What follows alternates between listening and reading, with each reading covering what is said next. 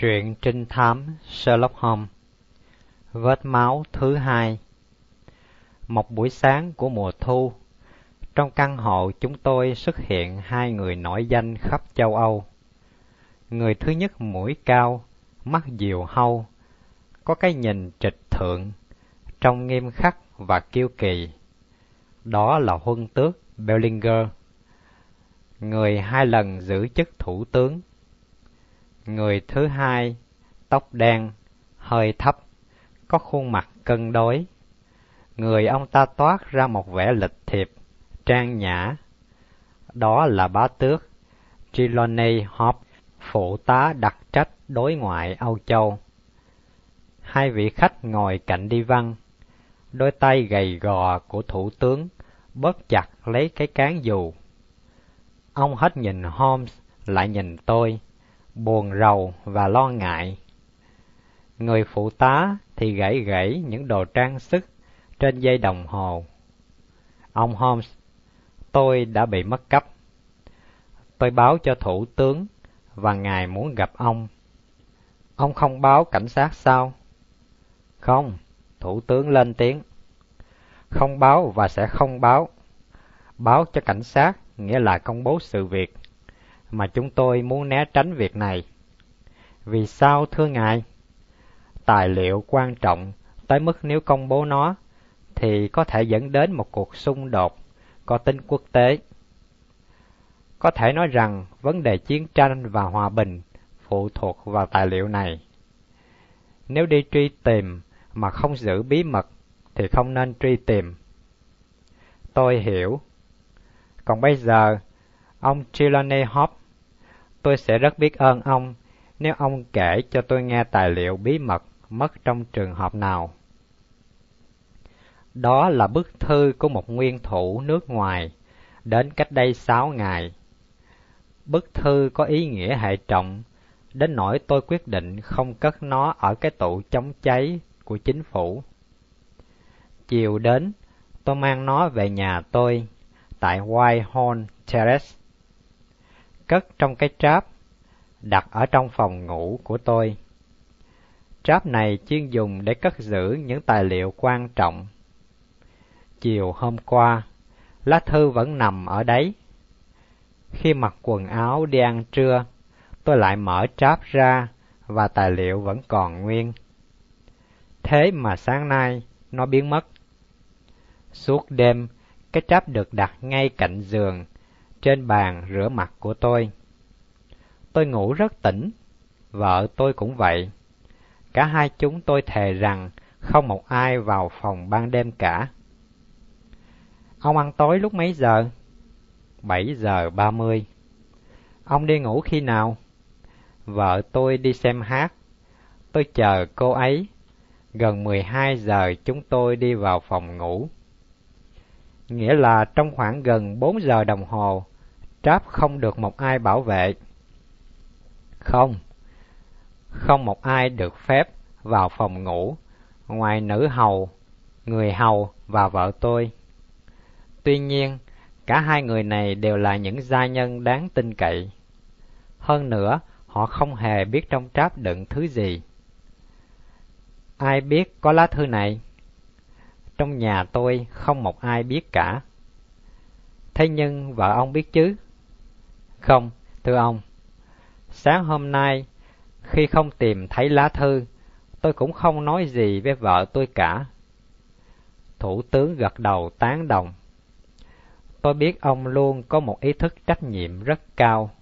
Trong công việc này, ý thức đó còn cao hơn nữa, ngay cả với gia đình. Người phụ tá cúi chào.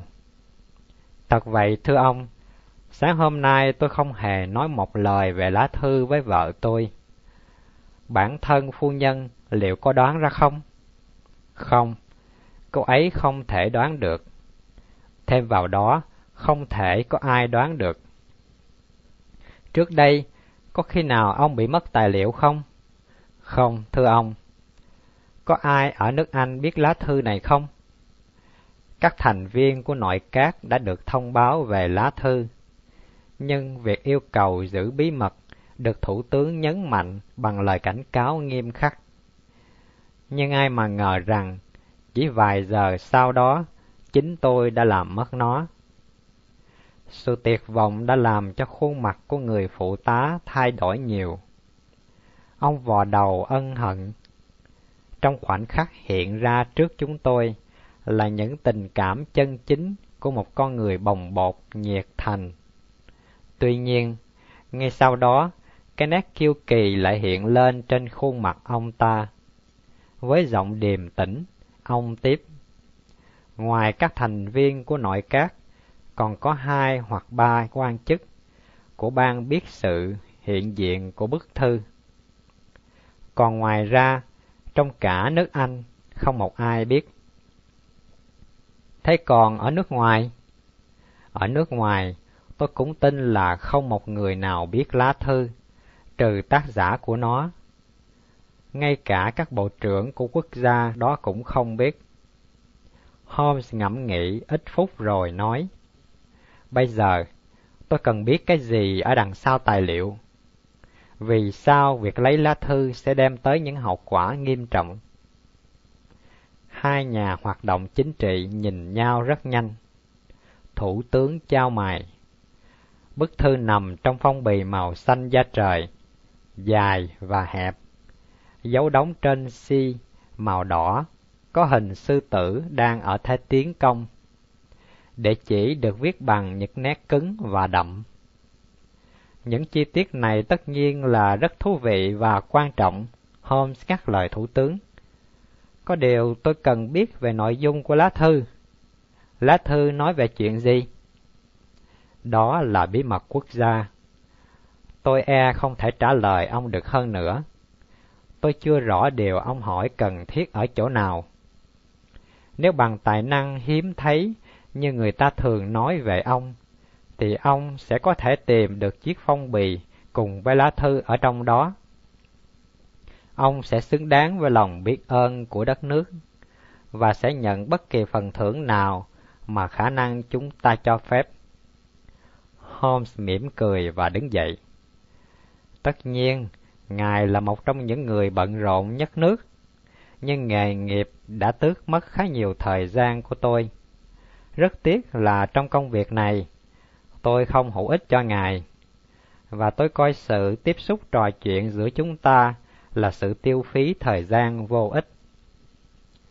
Thủ tướng nhõm phát dậy. Trong đôi mắt sâu của ông lóe lên một ngọn lửa. Tôi không quen, thưa ông. Ông bắt đầu nói. Tuy nhiên, sau khi tự trấn tĩnh được, ông lại ngồi xuống. Chúng tôi ngồi im lặng đến một phút. Sau đó, ông siết chặt lấy tay mình. Ông Holmes, ông hoàn toàn đúng. Thật là vô lý nếu chờ đợi sự giúp đỡ của ông mà chưa tin ông. Tôi tán thành với ngài, nhà ngoại giao trẻ tuổi nói. Được, tôi sẽ nói cho ông nghe tất cả. Tôi tuyệt đối trông cậy vào lòng trung thành và lòng yêu nước của các ông. Ngài có thể hoàn toàn tin vào chúng tôi. Chuyện thế này, đó là bức thư của một vị nguyên thủ nước ngoài. Ông ta tỏ ra lo ngại bởi sự mở rộng thuộc địa gần đây của nước ta. Bức thư được viết vào giây phút bực bội. Sự tìm hiểu tin tức đã chỉ rõ rằng các bộ trưởng của ông cũng không hay biết gì về lá thư. Lời lẽ trong thư rất gay gắt, một vài câu mang tính khiêu khích. Vì vậy, nếu lá thư được công bố, dư luận sẽ sao động. Đất nước chúng ta sẽ bị cuốn hút vào một cuộc chiến tranh lớn.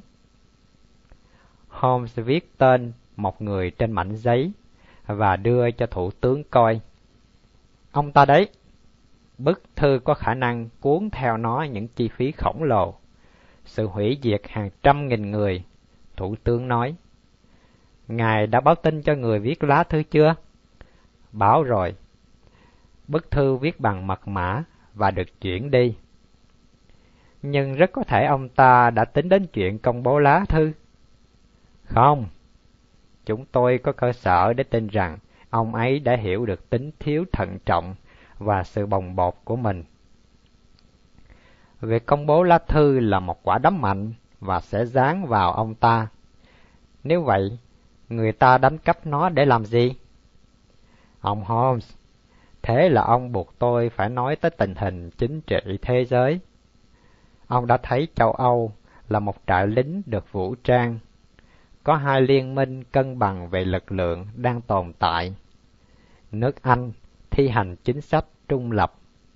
Nếu chúng ta bị lôi kéo vào một cuộc chiến tranh với một liên minh, thì liên minh kia sẽ có ưu thế hơn. Hơn nữa, điều này không phụ thuộc vào việc liên minh thứ hai có tham gia hay không tham gia vào cuộc chiến. Vậy là những kẻ thù của vị này, những người muốn thấy có sự hiềm khích giữa ông ta với chúng ta, rất quan tâm đến lá thư. Đúng vậy. Nếu tài liệu rơi vào tay đối phương, thì ai có thể chuyển nó đến bất cứ chính phủ nào ở châu Âu. Rất có thể hiện giờ bức thư đang lao đi với vận tốc, chỉ có tàu thủy mới đuổi kịp. Người phụ tá đứng cúi đầu với một tâm trạng nặng nề. Thủ tướng nhẹ nhàng đặt tay lên vai ông ta. Nỗi bất hạnh đã xảy ra với ông bạn của tôi. Không ai có ý định kết tội ông đâu. Chúng ta sẽ áp dụng mọi biện pháp để phòng ngừa. Bây giờ, ông khuyên chúng tôi nên làm gì? Holmes lắc đầu buồn rầu. Thưa ngài, nếu tài liệu này không được hoàn lại, thì chiến tranh sẽ xảy ra. Chắc chắn như vậy. Nếu vậy, hãy chuẩn bị cuộc chiến thôi. Đây là những lời nhẫn tâm, tàn nhẫn ông Holmes. Hãy chú ý đến sự thật, thưa ngài. Tôi không tin là bức thư bị mất sau 12 giờ khuya đâu. Vì từ lúc ấy cho đến khi phát hiện ra, ông Hoff và phu nhân đều ở trong phòng ngủ. Thế nghĩa là tài liệu bị mất vào tối qua trong khoảng từ 7 giờ rưỡi tới 12 giờ. Bởi kẻ cấp khi biết bức thư ở đâu, tất nhiên hắn sẽ gắn đoạt lấy nó sớm nhất. Còn nếu tài liệu bị mất vào hôm qua, thì hiện giờ nó ở đâu? Kẻ cấp đã nhanh chóng chuyển cho người đang quan tâm. Vậy thì chúng ta có cơ hội nào để tóm được hắn, hoặc lần ra dấu vết của hắn trên đất nước của chúng ta? Thủ tướng đứng dậy. Ông lập luận rất logic. Tôi thấy quả thật, không nên làm gì ở đây nữa. Ví như chúng ta cho rằng người hầu ăn cắp tài liệu.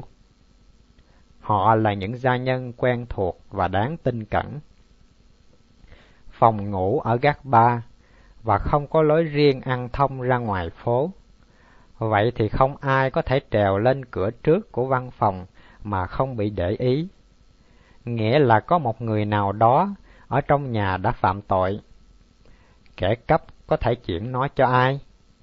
Chỉ có thể chuyển cho một trong những điệp viên quốc tế mà tôi biết rõ tên của họ.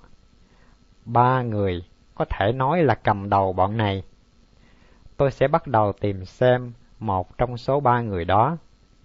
Nếu một người nào đó trong bọn họ đã đi ra khỏi thành phố, và nhất là đã ra đi vào chiều hôm qua, thì chúng ta sẽ biết tài liệu này biến đi đâu. Vì sao người đó phải ra đi? Người phụ tá hỏi. Hắn có thể mang bức thư tới một đại sứ quán nào đó ở London chứ? Các điệp viên này thường có những quan hệ rất căng thẳng với các đại sứ quán. Thủ tướng gật đầu khẳng định điều đó. Tôi nghĩ ông rất có lý. Hắn sẽ tự tay mình mang lá thư. Kế hoạch hành động của ông tôi cảm thấy tuyệt đối chính xác. Tuy nhiên, ông Hop, ông đừng vì chuyện này mà quên đi những trách nhiệm khác của chúng ta. Các vị khách cúi chào rất trân trọng rồi rời khỏi căn phòng. Holmes bắt đầu im lặng. Thời gian trôi đi. Anh mê mải với những suy tưởng của mình. Tôi dở các báo buổi sáng đọc, bài nói về một tội ác vừa xảy ra vào chiều hôm trước. Đột nhiên, bạn tôi nhõm phát dậy, đặt tẩu thuốc lên lò sưởi, kêu lên. Đúng, Tình thế rất căng thẳng, nhưng chưa hết hy vọng. Bây giờ cần biết ai là kẻ ăn cắp.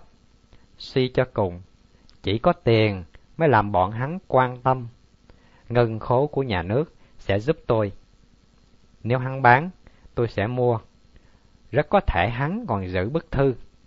Hắn cần biết ở đây người ta trả giá bao nhiêu trước khi đem bán ở nước ngoài. Chỉ ba người có khả năng dự vào trò chơi này.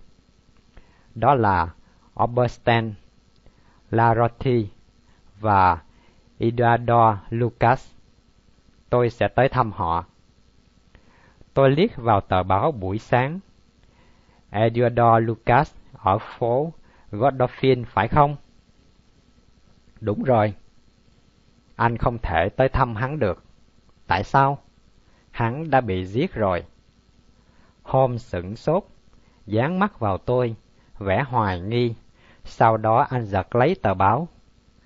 Vụ giết người ở Westminster. Chiều hôm qua, tại ngôi nhà số 16, phố Godolphin, đã xảy ra một án mạng. Phố Godolphin là một trong những con đường yên tĩnh trải dài giữa dòng sông và tu viện Westminster. Phần lớn những ngôi nhà ở đây được xây vào cuối thế kỷ 18. Ông Eduardo Lucas nổi tiếng trong xã hội như một người dễ mến, một trong những giọng hát nam cao được ưa chuộng nhất. Ông đã sống nhiều năm liền tại một biệt thự nhỏ trên phố này. Ông 34 tuổi, chưa lập gia đình. Người hầu của ông gồm người quản gia, bà Pringle và người hầu Milton. Bà Pringle thường không làm vào buổi chiều, bà ta lên phòng mình ở gác thượng rất sớm. Còn chiều hôm đó, người hầu đi thăm một người bạn ở Hammersmith.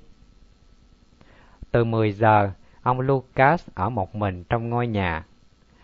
Cho tới bây giờ, chưa ai rõ chuyện gì đã xảy ra trong thời gian ấy. Nhưng lúc 12 giờ kém 15, viên cảnh sát tuần tra Barrett đi tuần qua phố Godolphin, thấy cửa sổ ngôi nhà số 16 bị mở toang. Ông gõ cửa, nhưng không có tiếng.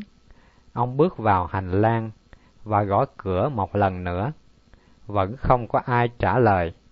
Khi đó, ông đẩy cửa bước vào. Căn phòng rất hỗn độn. Tất cả đồ gỗ bị xê dịch về một phía. Một chiếc ghế nằm lỏng chỏng ở ngay giữa nhà. Chủ nhà nằm cạnh chiếc ghế.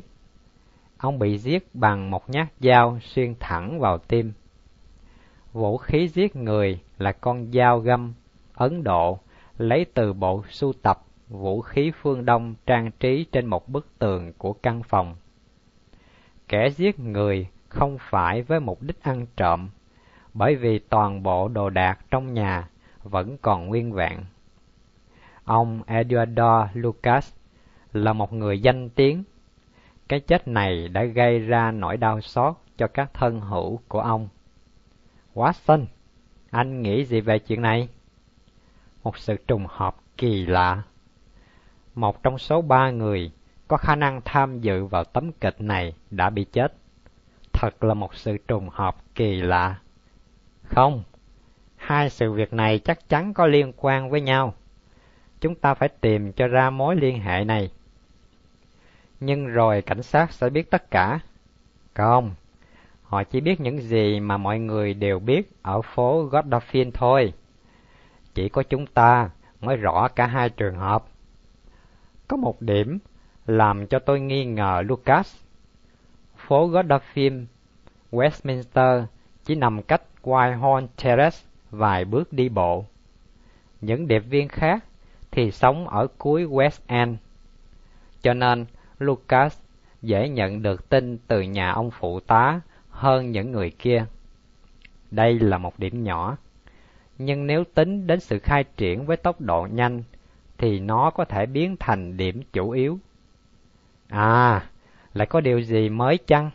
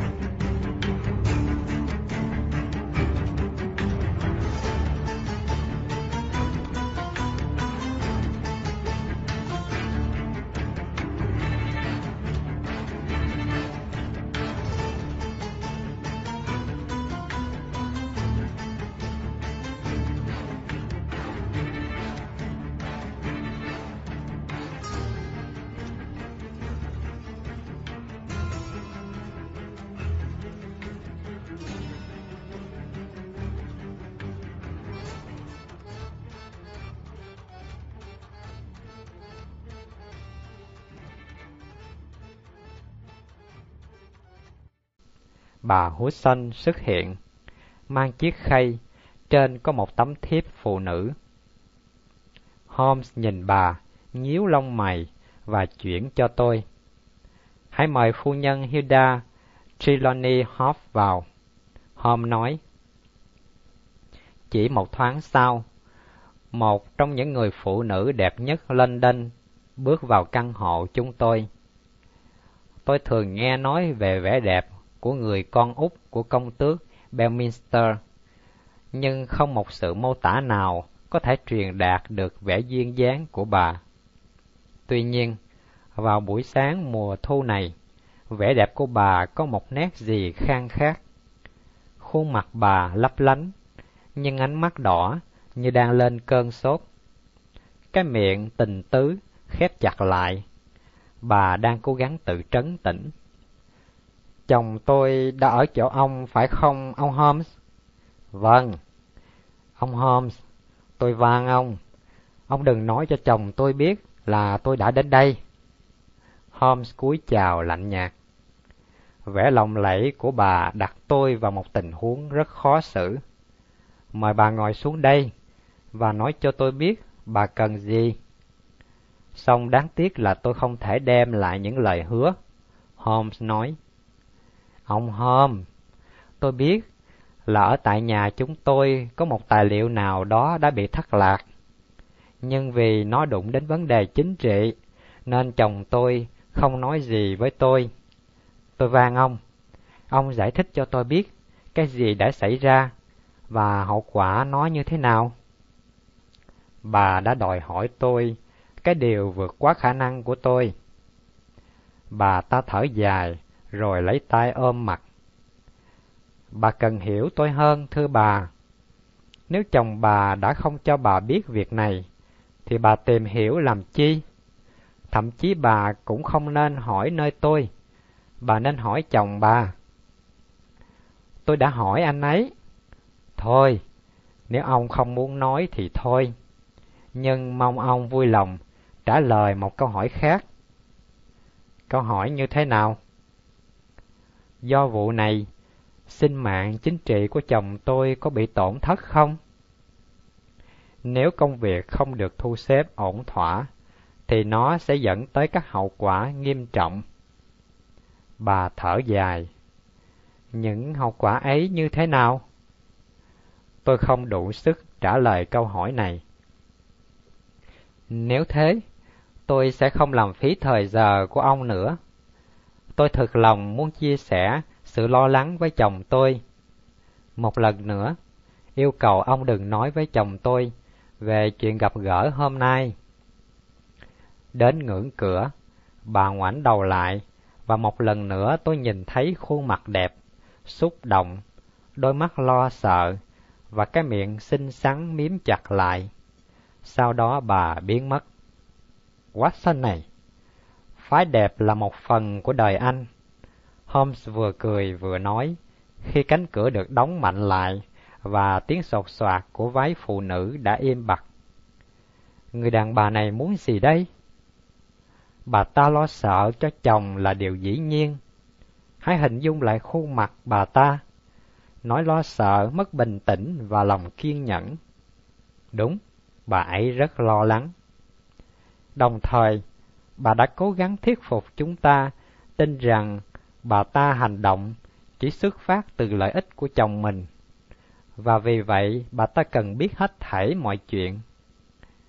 Qua việc đó, bà ta muốn nói gì? Có lẽ anh cũng nhận ra là bà đã cố ý ngồi quay lưng về phía ánh sáng. Bà không muốn để chúng ta nhìn rõ mặt bà. Đúng vậy, bà ấy đã ngồi chính chỗ này. Nói chung, đàn bà thật khó hiểu. Rất nhiều điều được che đậy ở đằng sau các hành vi bình thường nhất của đàn bà mà thôi. Chào Watson nhé. Anh đi à? Vâng, tôi đến phố Godolphin vì vụ Lucas để tìm một chút manh mối nào đó. Anh hãy tiếp khách giùm tôi nhé. Suốt ngày hôm đó và hai ngày tiếp theo, Holmes im lặng như những hạt gạo. Anh đi rồi lại về, hút thuốc liên miên kéo violon với những giai điệu du dương hay trầm ngâm suy nghĩ, ăn bánh xanh quyết với bất kỳ lúc nào và trả lời nhắc gần các câu hỏi của tôi. Tôi hiểu anh chưa đem lại kết quả nào. Anh không hề kể cho tôi nghe về điều gì. Chỉ qua báo chí, tôi mới được biết rằng người ta bắt giữ John Milton, gia nhân của người quá cố. Cuộc điều tra đã xác minh đây là vụ giết người có chủ tâm từ trước. Thế nhưng, vẫn chưa tìm ra động cơ phạm pháp. Trong phòng có nhiều vật dụng giá trị, nhưng không một thứ nào mất. Giấy tờ của người quá cố cũng không bị đụng đến. Người ta xem xét chúng tỉ mỉ và xác nhận người quá cố rất quan tâm đến tình hình thế giới. Ông ta quen biết những nhà hoạt động chính trị danh tiếng của một vài nước. Có điều, trong các tài liệu chất đầy ngăn bàn ông ta, không tìm thấy cái gì đáng quan tâm. Đối với phụ nữ, ông ta quen nhiều nhưng không yêu một ai. Cái chết của ông còn là một câu hỏi bí ẩn. Việc tạm giam người hầu Milton cũng chỉ là biểu hiện của sự bế tắc, không có yếu tố chống lại anh ta. Chứng cứ ngoại phạm rất đầy đủ. Vào chiều hôm đó, Milton đi thăm bạn bè ở Hammersmith và về nhà lúc 12 giờ. Tuy nhiên, anh đã thực sự xúc động trước tấm thảm kịch bất ngờ.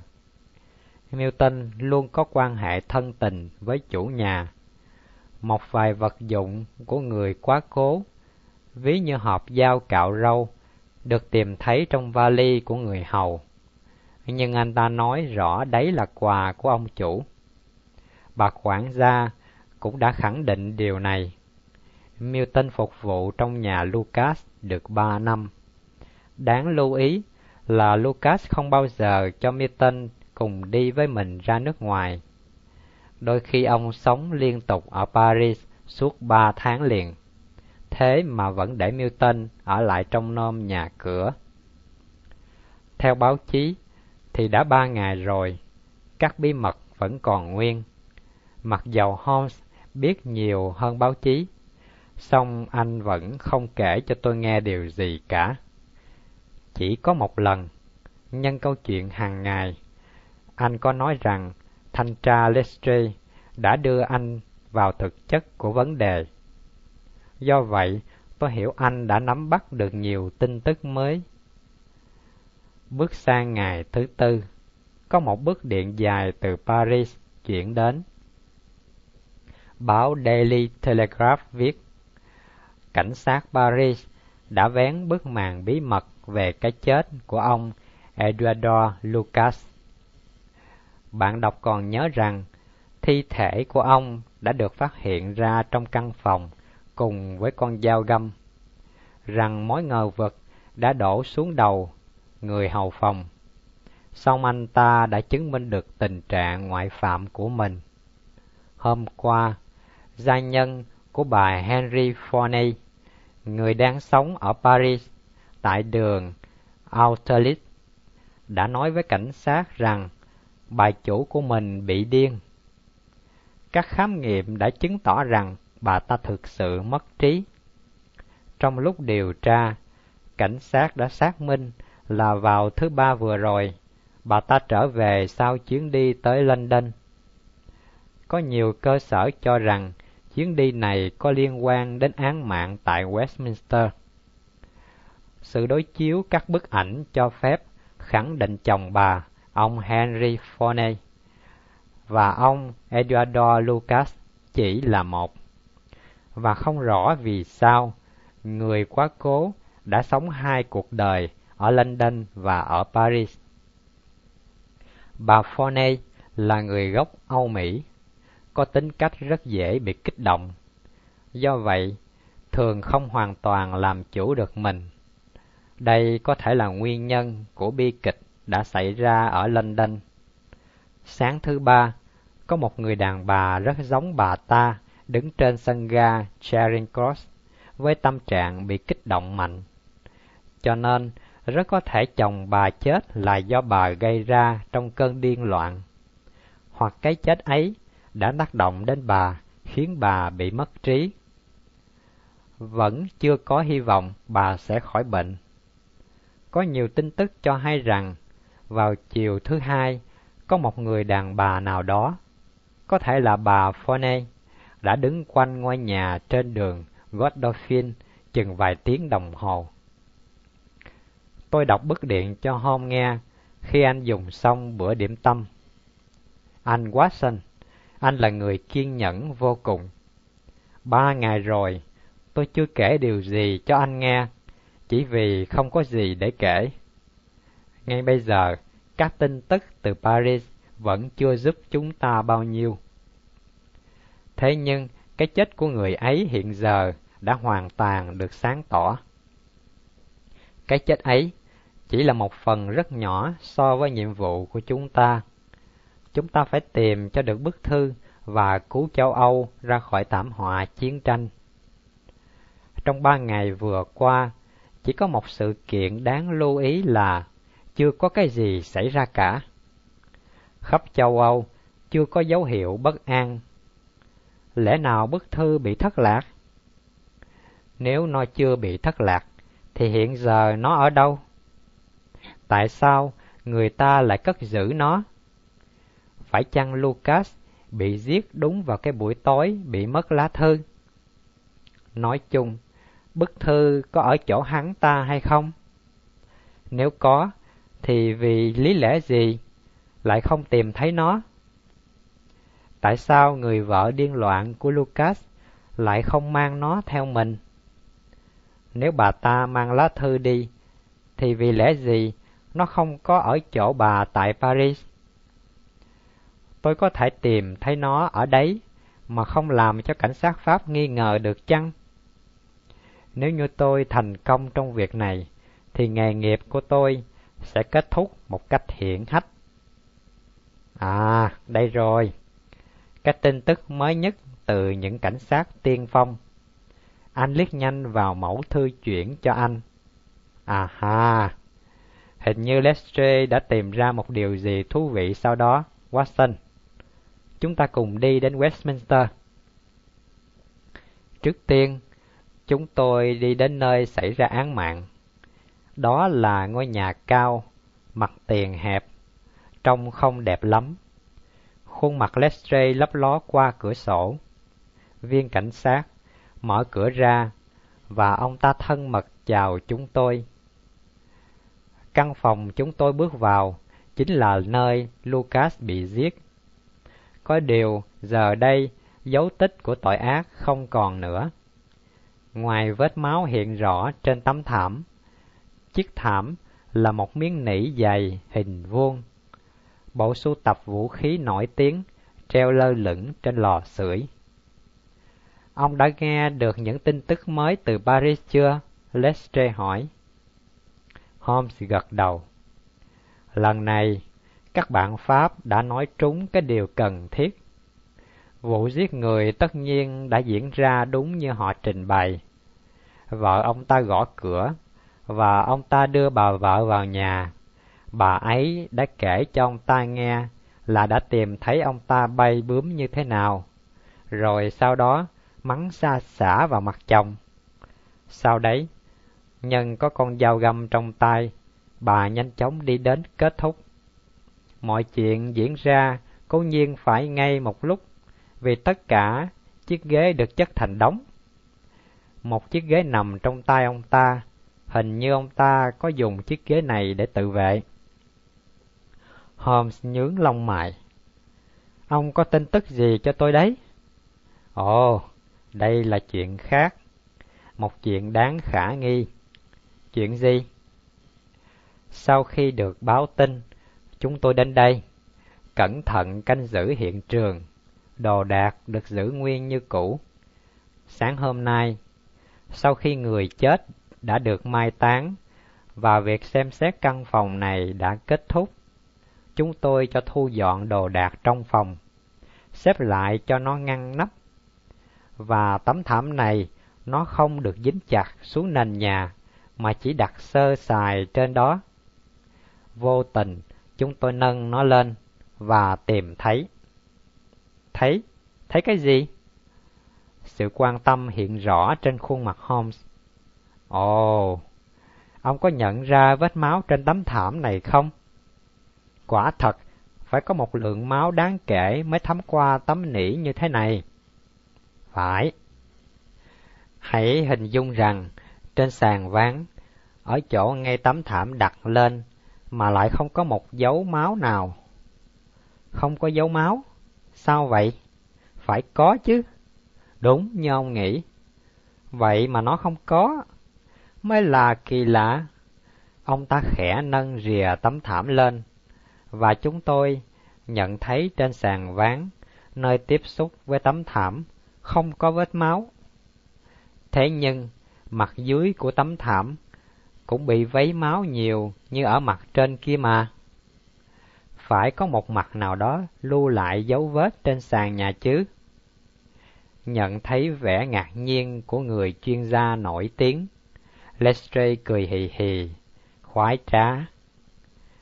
Vết máu trên sàn ván cũng có đấy, nhưng nó không nằm ở vị trí đó.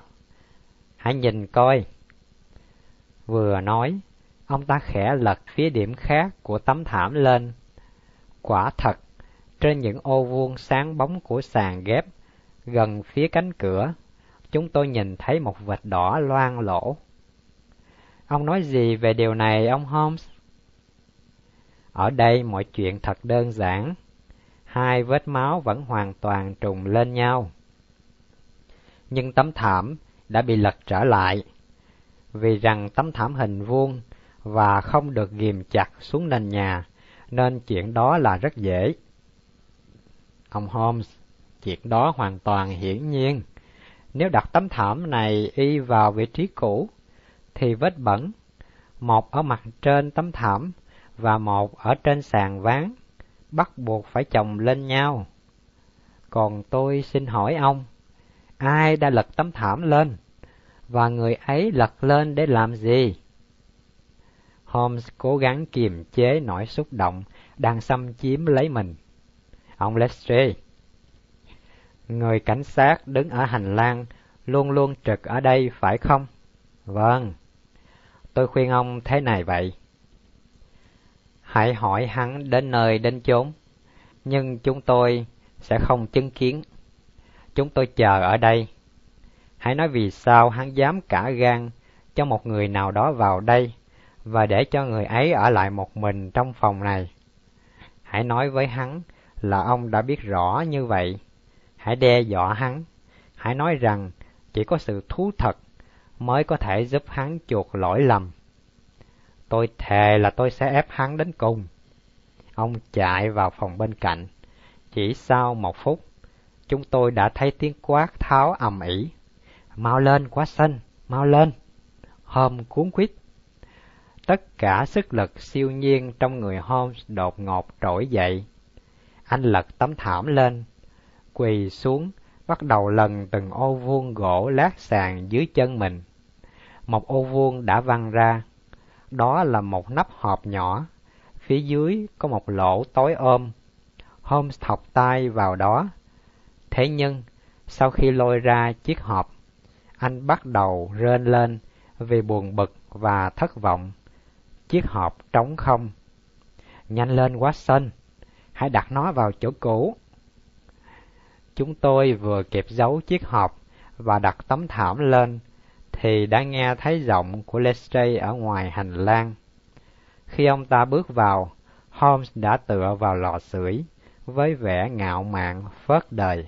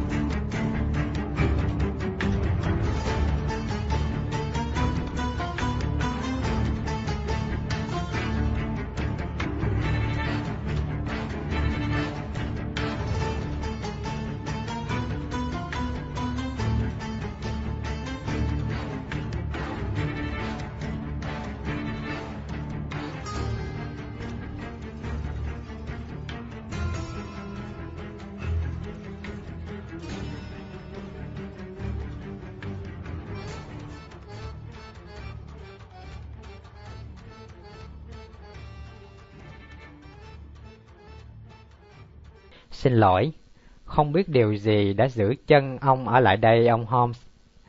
Tôi thấy những chuyện này đã làm ông ngán đến tận cổ rồi. Cuối cùng, hắn phải thú nhận. Macpherson vào đây. Một cảnh sát to lớn, mặt đỏ ân, rón rén bước vào căn phòng. Chiều hôm qua, một người đàn bà trẻ tuổi rẽ vào đây. Bà nói bà lầm nhà. Chúng tôi có trò chuyện với nhau một chốc. Suốt ngày đứng một mình ở đây quả là buồn thật. Được rồi, vậy chuyện gì đã xảy ra?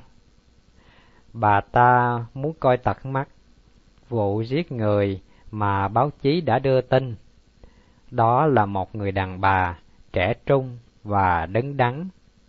Lúc đó, tôi nghĩ rằng sẽ không có gì xấu xa nếu tôi đưa bà ta vào xem. Nhưng sau khi trông thấy vết bẩn trên tấm thảm, bà ta đã ngã quỵ xuống, nằm bất động như một người chết. Tôi chạy ùa vào bếp, mang nước ra, thế nhưng vẫn không làm sao cho bà ấy tỉnh lại. Tôi lại chạy ra tận góc phố Ivy Plant, mua một chai brandy. Nhưng lúc tôi bước vào phòng, thì bà ta đã tỉnh dậy và đi ra. Có lẽ bà xấu hổ khi gặp lại tôi. Thế không có ai đụng vào tấm thảm chứ? Khi tôi quay lại, tấm thảm có bị xê dịch chút xíu, bởi vì bà ta ngã lên nó mà. Thêm vào đó, tấm thảm lại không được đóng chặt xuống nền nhà. Sau đấy tôi đặt nó ngay ngắn trở lại. Đó là một bài học cho ông đấy, cảnh sát Macpherson. Không lừa nổi tôi đâu, Lestrade nói với vẻ quan trọng. Chắc ông nghĩ rằng việc đó sẽ không bị phát hiện. Thế mà tôi chỉ cần ném một cái nhìn vào tấm thảm là tôi lập tức hiểu ngay là đã có một ai đó rẽ vào căn phòng này. Thật may cho ông là đã không mất gì, cả ông chỉ phải mang tiếng xấu thôi. Ông Holmes, rất tiếc là tôi gọi ông tới đây vì cái trò nhảm nhí này. Thế nhưng tôi cho rằng cái vết máu thứ hai, cái vết không trùng lên vết thứ nhất sẽ khiến ông thích thú. Cố nhiên, ông cảnh sát, người đàn bà ấy vào đây chỉ một lần thôi sao? Vâng, chỉ một lần. Tên bà ta là gì? Tôi không biết. Bà ta nói là đi tìm việc làm, nhưng nhầm số nhà. Bà ta rất lịch thiệp và thoải mái. Bà ấy có cao không? Có đẹp không? Vâng, bà ta hơi cao, cũng có thể nói là bà ta đẹp, thậm chí rất đẹp. Bà ta nói rằng, Ôi, ông sĩ quan, xin hãy cho phép tôi liếc nhìn một chút xíu thôi. Phong thái bà ta dễ coi và dễ thương như thế, nên tôi khó lòng từ chối. Bà ấy ăn mặc ra sao? Áo choàng dài phủ đến tận gót. Chuyện đó xảy ra từ lúc mấy giờ?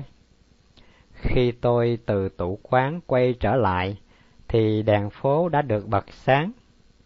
Rất tiếc, ta đi thôi quá xanh. Chúng tôi bước ra, Lestrade ở lại trong phòng. Viên cảnh sát chạy ra, mở rộng cửa cho chúng tôi, với vẻ hối hận. Holmes quay lại, đứng ở ngưỡng cửa, đưa ra một cái gì đó. Viên cảnh sát chăm chú nhìn. Trời ơi! Ông ta kinh ngạc, kêu lên. Holmes đặt ngón tay lên môi, rồi nhét vật đó vào túi. Anh cười khanh khách khi chúng tôi bước ra ngoài đường. Thật tuyệt vời! Ta đi nào! Bức màn đang được vén lên. Chiến tranh sẽ không thể xảy ra được. Danh vọng chói lọi của bá tước sẽ không bị lu mờ. Vị nguyên thủ thiếu cẩn trọng kia sẽ ngủ ngon. Thủ tướng sẽ không phải tháo gỡ tình hình phức tạp ở châu Âu. Lòng tôi tràn ngập niềm khâm phục đối với con người đáng khâm phục này. Anh đã giải bài toán ra sao? Bây giờ thì chưa. Chúng ta sẽ đi thẳng tới Whitehall Terrace và sẽ kết thúc công việc. Khi đến nhà ông phụ tá, Holmes nói rõ là anh muốn gặp phu nhân Hilda Trelawney Hobbs. Chúng tôi được đưa ngay vào phòng khách. Ông Holmes, bà ta nói mặt ửng hồng lên vì giận dữ. Ông không cao thượng chút nào. Tôi đã nói là tôi muốn giữ bí mật chuyến viếng thăm của tôi. Kẻo chồng tôi nghĩ rằng tôi nhúng tay vào công việc của anh ấy. Bằng việc đến đây, ông đã làm tổn hại thanh danh của tôi. Rất tiếc là tôi không thể làm gì khác thưa bà. Người ta bảo tôi phải tìm cho ra tài liệu. Tôi đề nghị bà trao nó cho tôi. Người đàn bà đứng phát dậy. Đôi mắt của bà mờ đi. Bà ta dao động dữ dội. Tôi có cảm giác bà sắp ngất xỉu đi. Nhưng không, bà ta có một nghị lực thật phi thường. Bà ta giận dữ quát. Ông đã xúc phạm đến tôi. Xin hãy nghe đây, thưa bà. Giận dữ cũng vô ích, hãy đưa bức thư cho tôi. Bà ta lăn xăng chạy tới máy điện thoại. Người quản lý sẽ đưa tiễn ông. Đừng gọi, thưa phu nhân Hinda. Nếu bà làm như vậy, thì mọi ý định chân thành của tôi nhằm giúp bà sẽ vô ích. Hãy trả lại bức thư cho tôi, thì mọi chuyện sẽ được ổn thỏa. Còn nếu bà không nghe, buộc lòng tôi phải tố giác bà. Bà ta đứng trước chúng tôi, uy nghi và kiêu hãnh, tay không rời khỏi máy điện thoại, nhưng vẫn chưa gọi. Ông không cao thượng đâu, ông Holmes. Ông nói là ông biết một điều gì đó. Vậy ông biết điều gì? Thưa bà, xin bà hãy ngồi xuống. Bà sẽ bị thương nếu bà ngã. Tôi sẽ không nói chừng nào bà chưa ngồi. Vâng, xin cảm ơn bà. Ông Holmes, tôi cho ông năm phút. Chỉ một phút thôi. Tôi biết bà đến gặp Eduardo Lucas, đưa lá thư cho hắn ta. Tôi cũng biết chiều hôm qua, bà lại vào căn phòng của hắn ta, lấy lại lá thư bên dưới tấm thảm. Mặt phu nhân Hinda trở nên tái mét, bà không dám nhìn Holmes. Hơi thở bà nghẹn lại, không nói một lời. Ông quẩn trí rồi ông Holmes, ông quẩn mất rồi. Cuối cùng, bà kêu lên. Holmes rút từ túi ra một tấm ảnh nhỏ. Trong ảnh là hình một người phụ nữ đã được cắt riêng ra. Đây là tấm ảnh nhỏ, tôi cầm theo nó vì tôi cho rằng nó có thể sẽ hữu ích. Anh nói, người cảnh sát đã nhận ra bà. Bà ta thở dài một cách khó nhọc, đầu bà ngã xuống lưng ghế. Thưa bà, bà đang giữ bức thư, tôi không muốn làm phiền bà. Nhiệm vụ của tôi sẽ chấm dứt khi tôi hoàn lại lá thư cho chồng bà hãy nghe lời khuyên nhủ của tôi. Cho tới lúc đó, bà vẫn chưa chịu thua. Ông Holmes, tôi xin nhắc lại với ông rằng ông đang bị một thứ tưởng tượng nào đấy điều khiển. Holmes đứng dậy khỏi ghế. Tôi tiếc cho bà, thưa phu nhân Hinda. Tôi đã làm tất cả những gì có thể làm được để cứu giúp bà. Nhưng thôi, tùy bà. Anh bấm chuông, viên quản lý bước vào.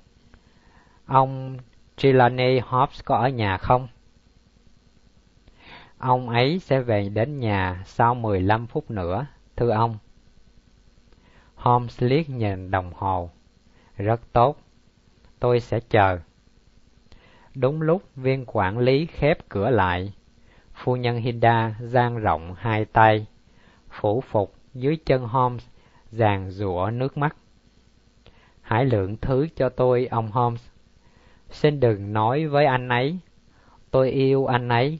Tôi đau lòng nếu làm cho anh ấy nhiều phiền muộn. Holmes nâng bà dậy. Xin cảm ơn bà. Thế là vào phút chót, bà đã nghĩ lại. Không nên mất một giây nào nữa, bức thư đâu. Bà ta lao đến bàn giấy, mở khóa và rút ra tấm phong bì dài màu xanh da trời. Nó đây, ông Holmes. Chúng tôi cần cho nó vào chỗ cũ. Mau lên, mau lên. Cái tráp đựng tài liệu đâu? Trong phòng ngủ. Mau lên. Hãy để nó vào đấy. Một phút sau, bà xuất hiện với cái tráp dẹt. Bà có chìa khóa thứ hai không? Mở đi. Phu nhân Hinda rút ra từ trong người chiếc chìa khóa nhỏ. Tráp được mở. Trong đó đầy giấy tờ. Holmes đặt chiếc phong bì vào chính giữa, kẹp vào những tài liệu khác. Tráp được khóa và được trở lại phòng ngủ. Bây giờ chúng ta chuẩn bị tiếp chồng bà, Holmes nói. Chúng ta còn mười phút nữa. Tôi sẽ che giấu cho bà thưa phu nhân Hinda. Trong thời gian còn lại, bà hãy kể cho tôi nghe câu chuyện này đi. Ôi, ông Holmes, chặt cánh tay phải của tôi còn dễ hơn là để cho anh ấy đau khổ. Dù chỉ một phút thôi, khắp lên đên này, không thể có người đàn bà nào yêu chồng mình hơn tôi. Tuy vậy, nếu chồng tôi biết rằng tôi phải làm cái điều bắt buộc phải làm, anh ấy vẫn không thể tha thứ cho tôi. Hãy giúp tôi, ông Holmes. Hạnh phúc của tôi, hạnh phúc của anh ấy, tất cả cuộc sống của chúng tôi sẽ sụp đổ hết. Nhanh lên thưa bà, thời gian còn rất ít. Trước lúc xây dựng gia đình, tôi có viết một lá thư dại dột và thiếu thận trọng. Đó là thư của một cô gái đa cảm đang yêu. Trong thư không có điều gì xấu xa cả, vậy mà chồng tôi sẽ coi hành vi này là tội lỗi. Nếu như chồng tôi đọc lá thư đó, chắc chắn anh ấy sẽ không còn tin tôi. Nhiều năm đã trôi qua, tôi ngỡ rằng chuyện lá thư đã rơi vào quên lãng. Thế nhưng, đột nhiên Lucas báo cho tôi biết là lá thư đã rơi vào tay ông ta, và ông ta có ý định chuyển cho chồng tôi xem. Tôi van nài ông ta, xin ông ta hãy buông tha cho tôi.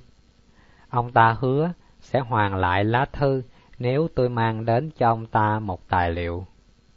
Ông ta nói tài liệu này hiện chồng tôi đang cất trong tráp đựng các công văn khẩn.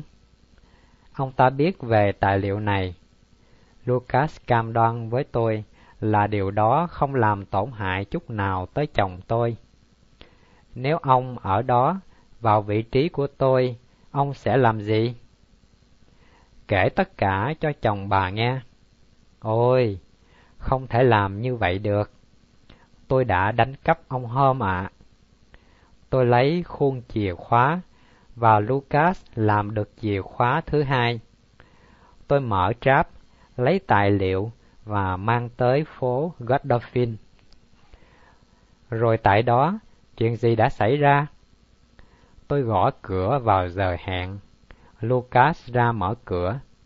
Tôi đi theo ông ta vào phòng. Cửa được khép hờ. Tôi nhớ rằng khi tôi bước vào nhà, thì ở ngoài đường có một người nàng bà nào đó đang đứng. Hai lá thư nhanh chóng được trao nhau. Đúng lúc đó, tôi nghe có tiếng động mạnh ở cánh cửa và tiếng bước chân vang lên ở hành lang. Lucas nhanh chóng lật tấm thảm lên, nhét tài liệu xuống đó, rồi đặt tấm thảm vào như cũ.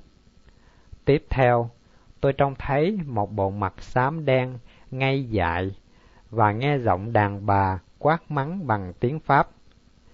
Sự chờ đợi của tao quả thật không vô ích. Cuối cùng, tao đã bắt gặp mày với nó. Tôi nhìn thấy ông ta cầm chiếc ghế, còn trong tay bà ta lấp loáng một con dao găm. Tôi lao ra khỏi nhà vì khiếp đảm. Chỉ vào sáng hôm sau, nhờ đọc báo, tôi mới biết về vụ giết người đó. tối hôm ấy, tôi rất mừng vì đã đốt xong lá thư thời xa xưa. Nhưng sáng hôm sau, tôi biết một tai họa khác sắp đổ xuống đầu tôi. Khó khăn lắm, tôi mới không quỳ lại anh ấy. Sáng hôm sau, tôi đến chỗ ông và đã thấy rõ rằng tình hình nghiêm trọng. Từ giây phút đó, tôi luôn nghĩ là phải hoàn lại tài liệu cho nhà tôi. Tài liệu đang nằm ở chỗ Lucas cất giấu. Nếu bà ta không xuất hiện, tôi không bao giờ biết được nơi cất giấu tài liệu. Phải đột nhập vào căn phòng đó, nhưng bằng cách nào? Tôi theo dõi ngôi nhà suốt hai ngày, nhưng cánh cửa không được mở lấy một lần. Mãi tới chiều hôm qua, tôi mới thành công. Tôi đem tài liệu về nhà, quyết định tiêu hủy nó và sẽ không kể cho anh ấy nghe chuyện gì xảy ra. Bởi vì tôi không biết cách hoàn lại lá thư cho nhà tôi. Ôi, tôi đã nghe thấy tiếng chân của anh ấy ở ngoài cầu thang rồi. Ông phụ tá chạy bổ vào phòng, kêu lớn. Có gì mới không ông Holmes? Có gì mới? Có hy vọng. May quá, nét mặt ông rạng rỡ hẳn lên. Thủ tướng đang ăn sáng với tôi. Có thể chia sẻ nỗi hân hoan với ngài được không? Thần kinh của ngài rất vững. Vậy mà ngài hầu như không ngủ được từ khi xảy ra vụ này. Jacob, hãy mời thủ tướng đến đây. Có gì liên quan tới mình đâu, hỏi em yêu quý. Cứ theo ánh mắt của thủ tướng, cứ theo sự cử động dồn dập của đôi tai ông, tôi thấy ông đang chia sẻ nỗi xúc động với người phụ tá của mình. Ông Holmes, tôi rất hiểu là ông muốn báo cho chúng tôi biết một điều lành. Sau khi thăm dò tất cả những nơi tôi có điều kiện thăm dò, tôi tin rằng chúng ta không còn gì phải lo ngại. Nhưng quả là không đầy đủ ông Holmes. Chúng ta không thể sống mãi trên núi lửa được. Chúng ta cần biết một cách rõ ràng. Tôi hy vọng sẽ tìm ra bức thư, vì vậy tôi mới đến đây. Càng nghĩ về công việc này, tôi càng tin rằng bức thư không bao giờ vượt ra khỏi ranh giới của ngôi nhà này. Ông Holmes, nếu quả thật nó đã bị mất, thì cố nhiên người ta đã công bố nó từ lâu, từ lâu rồi. Nhưng vì sao có thể cho rằng bức thư được cất giấu trong ngôi nhà này? Chúng tôi không tin có kẻ đã lấy nó. Vậy nó biến mất từ tráp làm sao được? Tôi cũng không tin là nó đã ra khỏi cái tráp. Ông Holmes, bây giờ không phải là lúc để đùa cợt. Tôi cam đoan với ông là trong đó không có lá thư. Thì ta hãy nhìn lại một lần nữa xem sao. Không, điều đó hoàn toàn vô ích. Có thể là ông không để ý đến nó. Không đời nào, có chuyện ấy cả. Ai mà biết được. Những chuyện tương tự như thế vẫn thường xảy ra, vì ở đây có lẽ còn có những tài liệu khác nữa.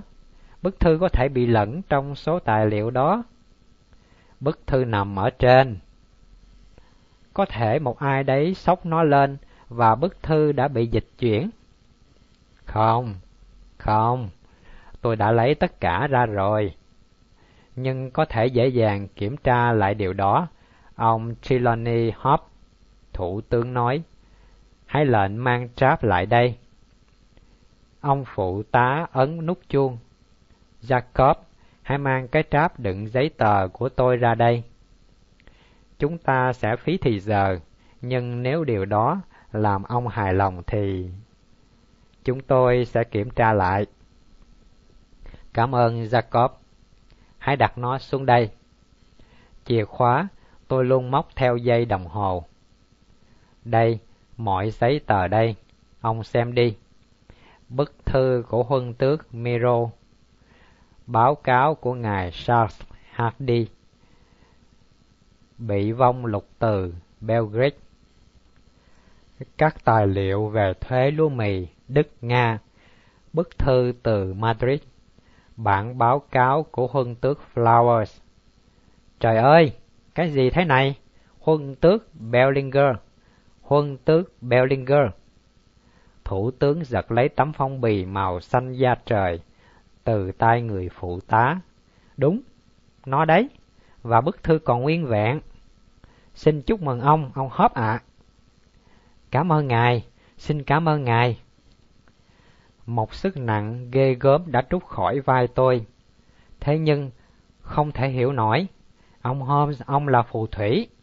Do đâu ông biết được tài liệu ở đây? Bởi vì tôi biết rằng, đối với nó, không ở đâu tốt hơn là ở đây cả. Tôi không thể tin vào đôi mắt của mình nữa.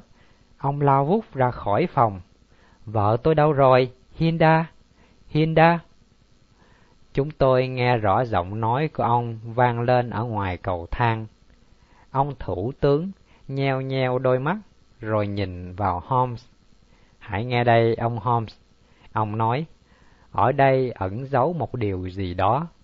Bức thư trở lại trong tráp bằng cách nào vậy? Holmes mỉm cười quay lưng lại để lẩn tránh cái nhìn từng trải của thủ tướng. Chúng ta còn có những bí mật xã giao của mình nữa, Hôm nói, và sau khi cầm lấy mũ, anh bước ra phía cửa.